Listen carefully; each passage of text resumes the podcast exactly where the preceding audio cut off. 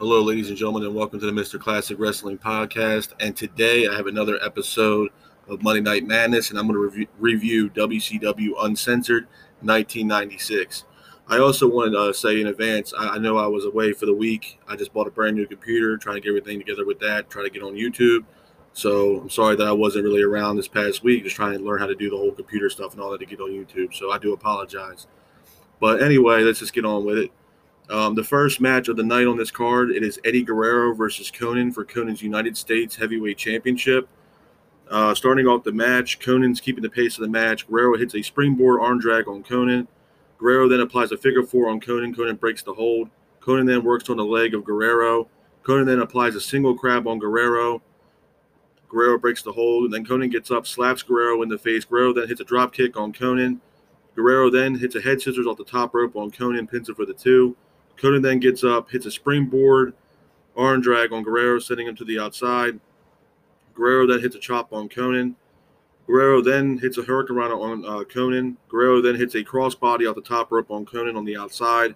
Guerrero then hits a springboard somersault on Konnan into the ring. Konnan then gets up, hits a German suplex on Guerrero, pins it for the two. Guerrero then hits a roll up on Konnan, pins it for the two. Konnan then hits a devastating clothesline on Guerrero. Guerrero then gets up, hits a head scissors on Konnan in the middle of the ring. Konnan then hits a devastating powerbomb on Guerrero, pins him for the two. Konnan then throws Guerrero off the top rope, sends him to the outside. Konnan then hits a tope on Guerrero on the outside. Konnan then hits another devastating clothesline on Guerrero. Guerrero then gets up, full of adrenaline, hits a superplex on Konnan off the top rope, pins it for the two. Guerrero then goes for a frog splash, but Konnan then throws him off the top rope. But Guerrero ends up turning up into a turning it into a roll up, pins it for the two in the middle of the ring. Konnan then hits a low blow, low blow on Guerrero, pins Guerrero for the three, and your winner of the match and still United States champion is Konnan. Um, this was a decent match. It really wasn't that bad. I mean, like I stated in the past, a lot of these matches uh, that WCW put together as far as pay per view quality is concerned, it was always the cruiserweights that had like I and like I said, I stated this pretty much every time I do one of these reviews. If you guys go back and watch any of the WCW pay per views, a lot of the first matches on these cards were cruiserweight matches, or you know mid card matches. Like this was actually not a cruiserweight match. This was Konnan versus Eddie Guerrero for the United States Heavyweight Championship because Konnan was having the belt at the time. Um, but majority of the pay per views for WCW, it was kind of highlighted in the beginning of the event with cruiserweights like Eddie, Dean Malenko, Chris Jericho, Juventud Guerrero, so on and so forth. Um, but anyway, this was a really good match. It really was. It wasn't. I wouldn't give it four stars or anything like, like that. But the crowd was into it. The crowd was loving it, and you know, obviously Eddie and Konnan were both feeding off the crowd.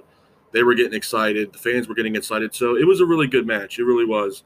So hats off to Konnan for the win. And again, I'm a humongous Eddie Guerrero fan, man.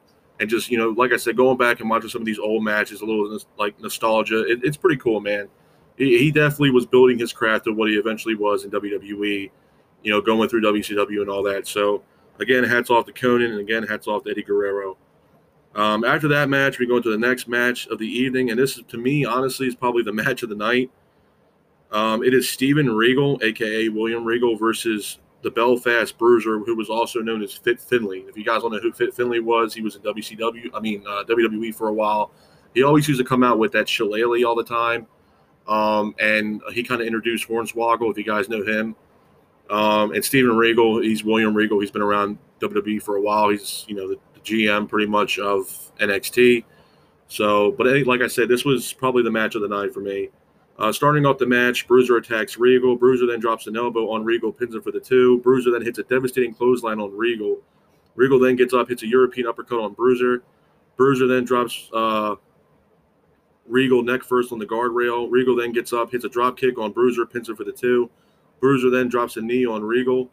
Bruiser then hits a scoop slam on Regal in the middle of the ring. Bruiser then hits a devastating clothesline on Regal again, pins him for the two. Bruiser then throws Regal headfirst into the guardrail on the outside.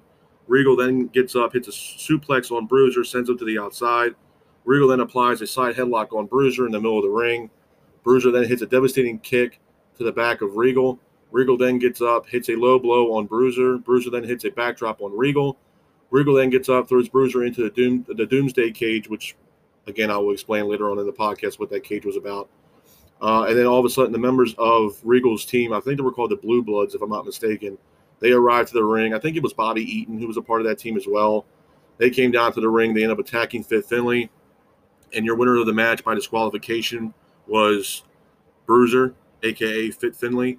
Um, like I said, this was a really good match, and the reason why I say that is because these guys were literally in this match to, to beat the hell out of one another. They were kicking each other's ass throughout this entire match, and it was brutal, man. You heard every single hit that Regal was landing on Fit Finlay, and the hits that Fit Finlay was landing on uh, William Regal. It was fantastic, and the fact that this was a like literally the second match after the opening match, and it was probably the match of the night, should explain a lot. And the fact that these guys really brought the match to one another, man, and it was fantastic. And I know I say it all the time, but hats off to William Regal. The match was fantastic.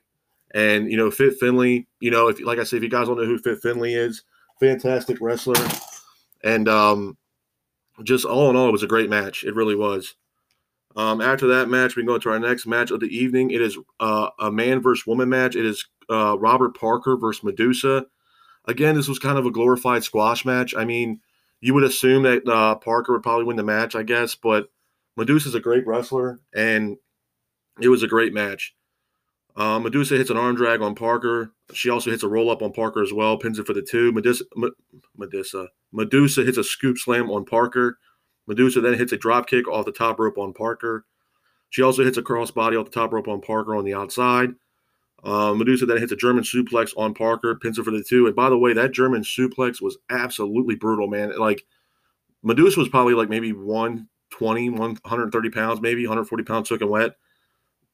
Parker, uh, Robert Parker was a big dude. Like he was probably 320.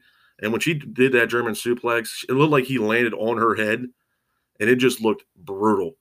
Um, she but she went for the pin, but uh, Slater was on on the outside. He was well, he was helping out uh, Robert Parker. He ends up moving the leg off the ropes, and then Parker was ended up rolling over literally on Medusa and pins her for uh, the three. And your winner of the match was Robert Parker again, and it wasn't like a high quality match. You know, obviously it was definitely a mid card match for sure.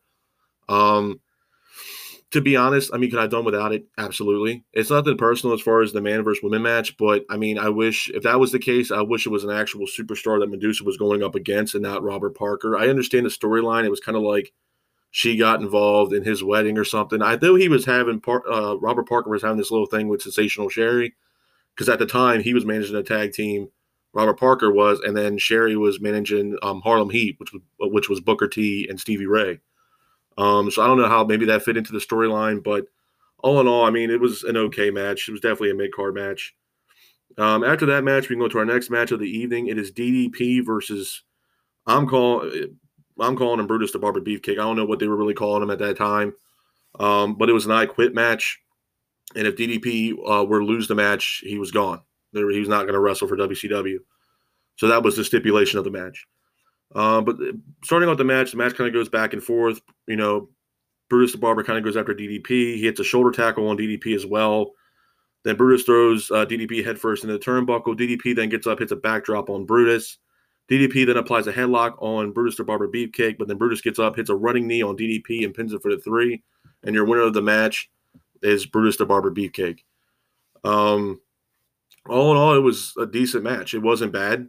Um, it was like I said, it was back and forth. I mean, it it was something where like you kind of knew like DDP was obviously coming in as a heel, uh, and Brutus the Barber was coming in as the babyface in this match. The crowd was eating it up. They were loving what Brutus was doing. Um, D- and, and DDP has had many matches where he's been he's probably been a heel majority of his career. Um, he just came off, you know, just as an arrogant kind of guy. But uh, again, I'm a big fan of DDP. You know, as the years went on, and then you know he won the championship and stuff. Um, I think he was a good wrestler. He was pretty old when he started. I'll, I will admit. I think he was like 35 or like 30 between the ages of 35 or 38 when he actually started his in ring career, which is kind of crazy because most people at that point have like already hit like their peak as far as professional wrestling and they're on their way out as far as retirement. Some wrestlers are. So it was a good match. It wasn't that bad. But all in all, it was back and forth. So hats off to the Barber for uh, getting the win for that match. Um, after that match, we go into our next match of the evening. They were building it up as the Giant versus the Giant. Um, it is Loch Ness, who I have no idea who the hell this guy is. A lot of people were saying it was like Haystack, like uh, Haystacks Calhoun. I don't know if you guys know who that is, but he was a wrestler. I knew it wasn't. I don't think it was Haystacks Calhoun. There's probably no way. Um, But Haystacks Calhoun was a very, very big wrestler. Like, you know, I'm talking not as far as being super, super tall, but this guy was like big, like fat, like really, really big. And I'm not taking anything away from the guy, but he was just massive. Like he was probably like seven, eight hundred pounds or something like that. Like it was insane. And he always came out with like the overalls and he was always barefooted because like his feet were so big he couldn't fit in the shoes. Like it was so wide. Like he was a very big man. But that's what like the reason why I'm saying that about Haystacks Calhoun is because this guy Loch Ness looks just like this guy. Just Loch Ness looks like a smaller version. And uh, he was facing the Giant, which is later known as Big Show, so on and so forth. Um, but again, it was kind of like a glorified squash match. And I mean, I'm going to say this right now. And, you know, I know a lot of people might be fans of the big show. Maybe they are, maybe they're not. But as far as his in ring ability and athleticism that he, you know, he had, it was all in WCW, man. I mean, he was in great shape when he was at WCW. I know when he got into WWE, he gained a lot of weight. Um, and I know it was probably an issue for him health wise, obviously. And, you know, I know Vince was kind of hard on him about his weight. Um, but he athletically wise and as far as being in shape, that was probably the best shape he was in in WCW. And he was quite young when he was in WCW. I think he was like in his mid 20s or something like that um, when he got into WCW. So, but he was just a, like a freak of nature as far as an athlete's concerned, man. Like, like he was very agile for what like the man, like at the size of man that he was. So, but like I said, this match was a squash. I mean, he hits a uh, giant hits a devastating jo- uh, chop on Loch Ness. Giant then goes for a splash on Loch Ness. He missed him, literally flew outside the ring. Uh, Loch Ness then drops an elbow drop on the Giant. Giant gets up, then drops a leg on the Loch Ness and pins him for the three. And your winner of the match is the Giant. Um, but all in all, like it was an okay match. Like it, I feel like it was a good showing the show and highlight the, the highlight the Giant uh, the Giant in this match because of you know I think at the time they were building this Hulk Hogan thing. They were back and forth. Like he was trying to take down Hogan. I believe Giant was a part of like the Taskmaster and his team and the Alliance and all that stuff and the Dungeon of Doom, like or whatever they were calling themselves. I think it was like the Dungeon of Doom or something. I don't know. Don't quote me on that. But I know he was a part of like uh, the Taskmaster stable in WCW, and I know the Giant was kind of going after Hogan. I know they had that weird, crazy match in Halloween Havoc. Um, but all in all, it was a decent match. Um, after that match, we go into our next match of the evening. It is Sting and Booker T versus the Road Warriors in a Chicago street fight. Um, this match was really good too. It really wasn't that bad. Uh, starting off the match, Road Warriors attack Sting and Booker T as they're making their way down the aisle. Booker T hits a scissor kick on Animal, him for the two. Animal then hits a power slam on Booker T, him for the two. Sting then hits a scoop, uh, scoop slam on Animal. Booker T then hits a super kick on Hawk on the outside. Sting then hits a face buster on Animal in the middle of the ring. Hawk then gets involved, hits a drop kick on Sting. Sting then gets up, hits Animal with a chair shot. Animal then hits Sting and Booker T with multiple chair shots. Booker T then gets up, hits a spin uh, spin wheel kick on Animal. Hawk then hits a power bomb on Sting. Booker T then hits an axe handle off the apron on Animal on the outside. Booker T then hits a splash on Hawk off the top rope. Hawk then gets up, hits a back suplex on Booker T. Sting then goes for a splash on Animal but misses. Hawk then goes for a top rope maneuver but is met with a drop kick by Booker T. Booker T then gets up, hits a low blow on Animal. Sting and Booker T hit a clothesline on Animal in the middle of the ring. Booker T then hits a suplex on Animal. Animal then gets right up. He ends up hitting a suplex on Booker T. Sting then hits a scoop slam on Animal. Animal then gets up, drops a leg on Sting. Booker T then hits a devastating DDT on Hawk on the outside. Animal then hits Sting with a chair shot. Sting then gets up, hits Animal with a chair shot as well. Hawk then hits a power slam on Booker T. That was absolutely brutal.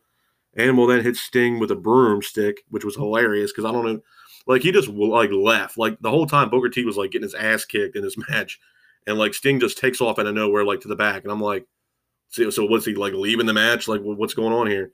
But he comes out with like these two old, really old like broomsticks, brings out two of them, and they're beating the hell out of the Road Warriors with them. Um, after you know he gets hit with a broomstick, you know the match is kind of like pattered out a lot. Um, I know that uh, Booker T was, or no, I'm sorry, Sting was leaving the ring, I believe, and I think, or no, Booker T. I'm sorry, Booker T was leaving the match, um, but uh, Animal was backstage, and he ended up uh, getting Lex Luger was back there as well, and then Animal and Lex Luger were going at it. Then Stevie Ray came out, and um, they were beating the hell out of Animal. They ended up taping him up. I think it was Jimmy Hart was there too they taped him to this like pole backstage where he couldn't get out. and then uh, Hawk was just getting his ass kicked in the middle of the ring. Uh, Booker T ends up, you know, he tries to hit a Harlem Hangover, his finisher move, but he misses. Stevie Ray ends up coming down to the ring, hits Hawk right across the face with a chair, knocks. He's knocked out in the middle of the ring. Then Booker T ends up rolling over Hawk, pins him for the three, and your winner of the match is uh, Sting and Booker T.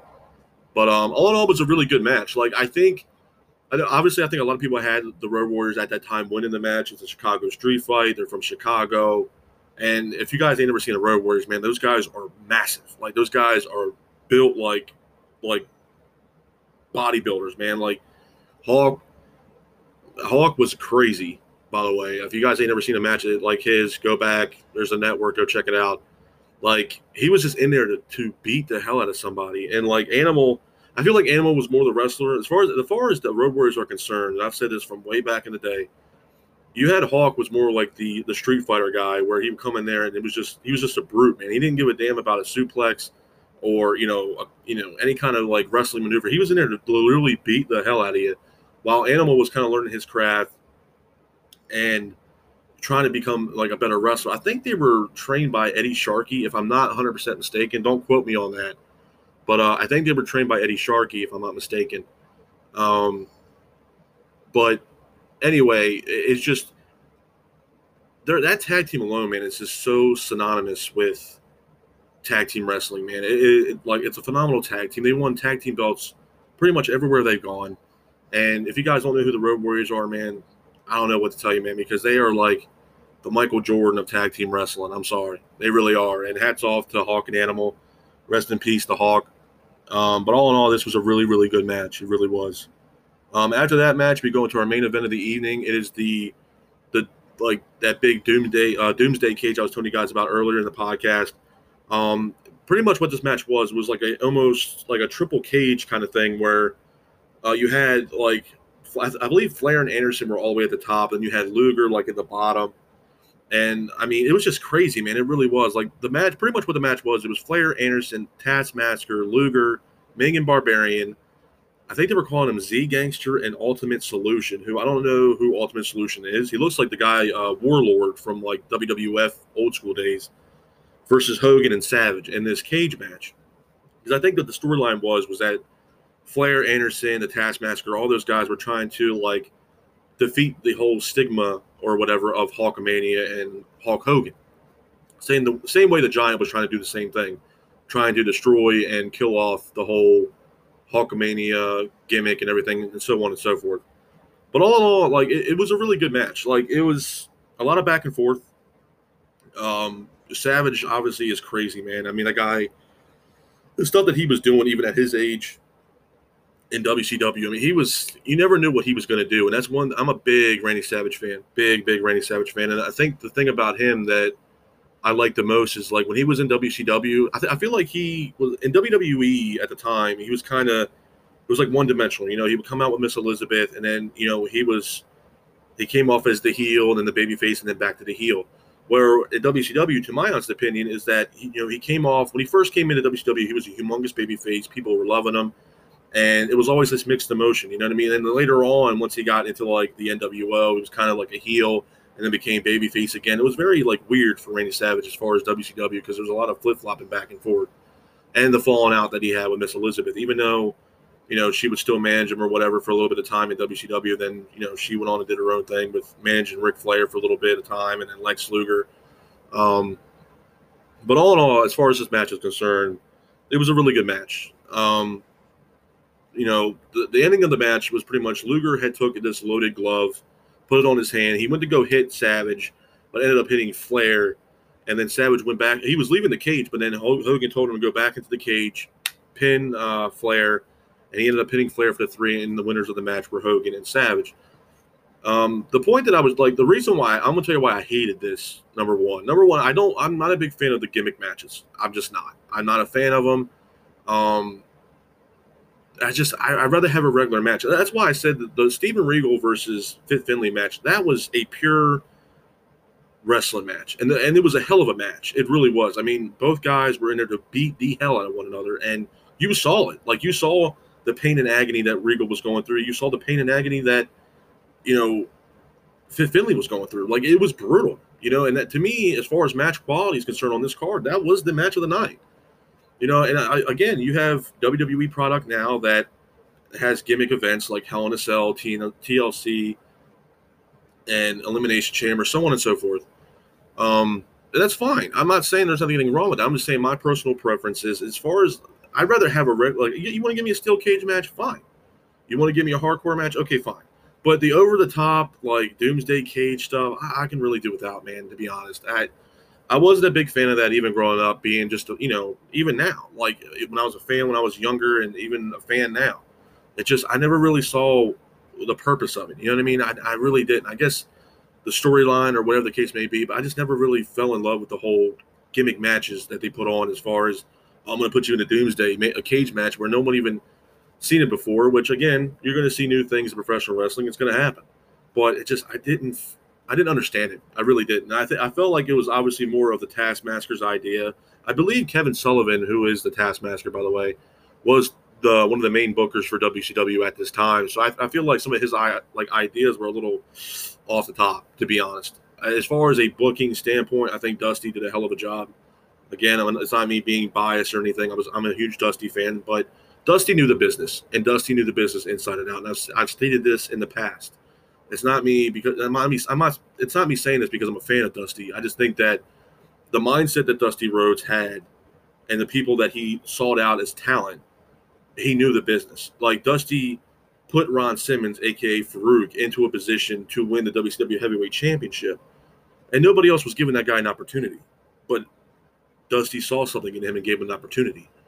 And I'm pretty sure if you ask Ron Simmons today, he probably would high praise the hell out of Dusty Rhodes because he gave him that opportunity and booked him into that match. I think it was Ron Simmons versus Luger at Halloween Havoc. I don't know what year, but I knew it was uh, quite a while ago. So, but it was a hell of a match. It really was, and it told a great story. But the the reason why I'm saying that is, is uh, you can't you can book a match like this, but it's the gimmick stuff just doesn't work sometimes, man. It just doesn't.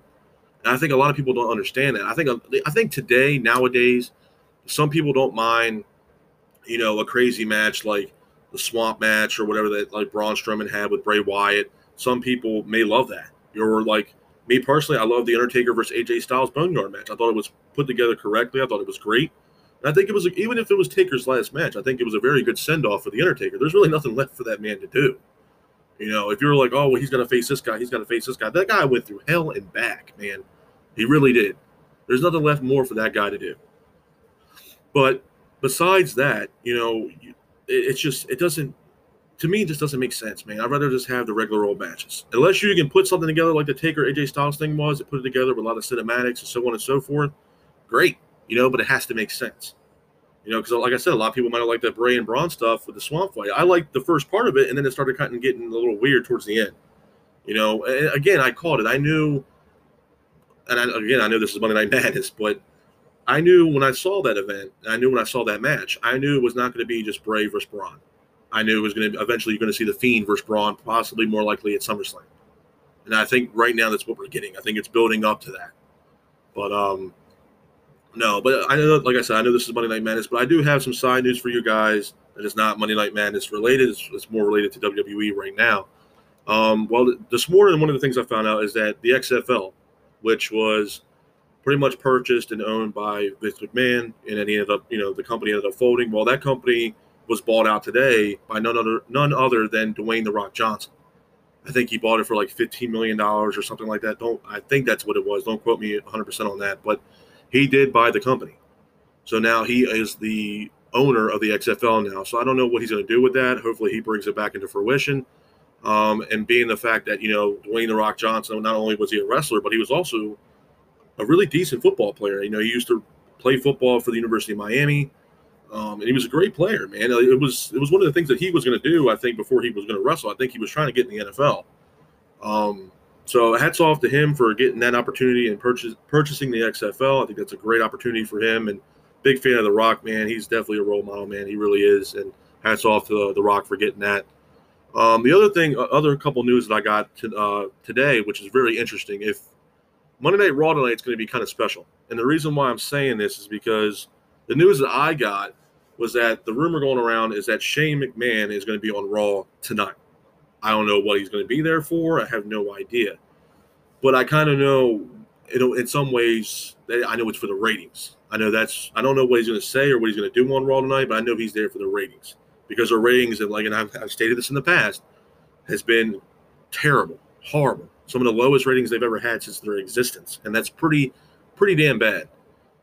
So he's going to be on Raw tonight.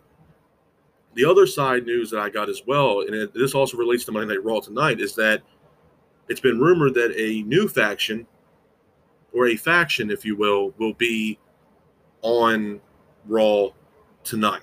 Now, a lot of people are like, you know, they hope it's not the Undisputed Era, so on and so forth. Odds are it's going to be Undisputed Era. And, I, and I'll tell you why. Right now, they need another stable. And and this is the and this is the reason why I'm saying this right now is because everything that I feel like it's a like a ricochet effect here because everything that WWE is doing as a whole, AEW is going to do the same thing. So, for example, you got Shane coming on Raw tonight, and the big rumor right now, and I'm hoping it's true, that AEW is having a little uh, a segment between Chris Jericho and Orange Cassidy with a special guest moderator. It's like a debate. That person that's going to be a moderator, from what I understand, from what I heard, the rumor is it's going to be none other, none other than Eric Bischoff, which is huge because it's the first time you've seen Eric Bischoff on a wrestling program on TNT that over like what's like 20 years, over 20 years, something like that. That's crazy. So, like I said, everything that it's they're countering each other what they're doing. And then like with the stable coming up for uh, WWE tonight on Raw, could be Undisputed Era. Some people are saying it could be a new invention of the Nation of Domination. And if you guys don't know who the Nation of Domination were, it was Farouk, The Rock. The Rock got his big break with the Nation of Domination. Um, the Godfather, and D'Lo Brown at the time. I, am not sure if the Godfather was using his Godfather. I don't think he was using the Godfather name, but it was him in that stable. Um, and it was a pretty big stable back in like the Attitude Era. It was pretty good. But then you it could be them, you know, because I can see something with MVP, Shelton Benjamin, and Bobby Lashley, maybe somebody else having a stable as a new Nation of Domination. I think it'd be great. I really do. I think it'd be awesome. Or you can have Undisputed Era come in but if you're going to pull, this is my main thing with this because a lot of these NXT people come up and they get completely shitted on the main roster. A lot of them do, and they still are. You could bring in Undisputed Era as a whole, but you better be looking at putting Kyle O'Reilly and Bobby Fish definitely in that tag team picture. And you build Adam Cole to a possible match down the line with Drew McIntyre. You can even have Drew go over in the SummerSlam match that you have with Randy Orton and have Drew versus Adam Cole. I think that would put a it would be amazing. So that's the big rumor that's going on tonight that Shane is going to be there on Raw tonight. Don't know what his plans are. I have no idea. I know he's going to be there tonight. That's the big rumor. And the other big rumor is that a new faction will be there tonight on Raw. It's a big rumor. I'm not sure if it's going to happen or not, but the rumor going on is that there's going to be some faction showing up tonight on Monday Night Raw. So, but all in all, this is my Monday Night Madness review. Um, like I said, I'm sorry that I took that week off, guys. It was just I just bought a brand new computer, trying to get everything up and running for the YouTube channel that I'm going to be making. Um, so I do apologize about that, but I am back and back to this, uh, the square root of things and doing all these anchor stuff and all these episodes. So stuff that I really do enjoy, and I hope you guys do enjoy as well. So, um, but like I said, this is the Monday Night Madness review. I hope you guys are out there staying safe, be careful, and remember, stay classic. Peace.